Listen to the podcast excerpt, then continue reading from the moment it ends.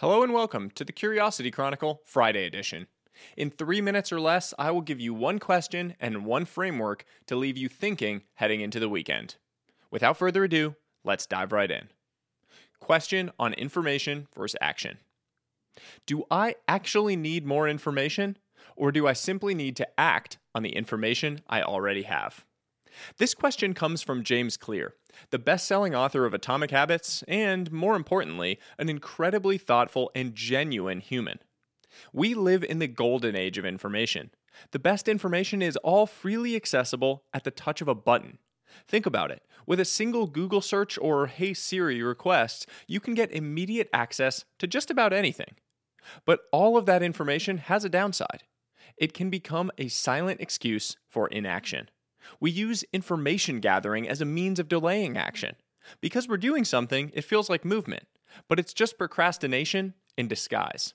Information threatens to turn us into a rocking horse, always moving, never going anywhere. We need to find a balance between information and action. When in doubt, it's safe to assume the balance is found with more action. As writer Derek Sivers once quipped, if more information was the answer, then we'd all be billionaires with perfect abs. A framework for identity and actions. The Identity Action Grid. In Atomic Habits, James Clear often talks about the power of identity for driving actions. If you create and believe in an identity, your actions and behaviors will fall in line.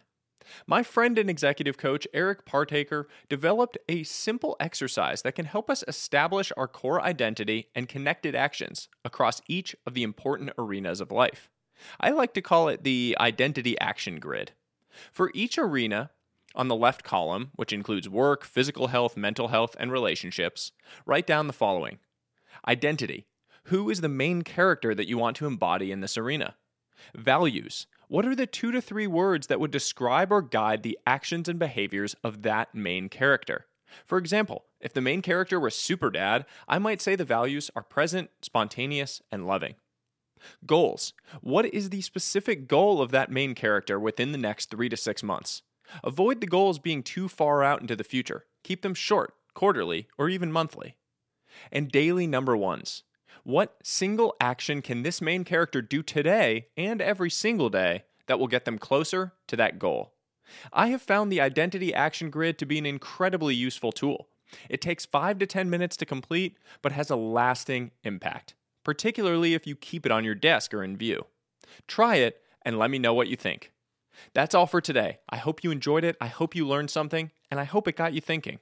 As always, until next time, stay curious, friends.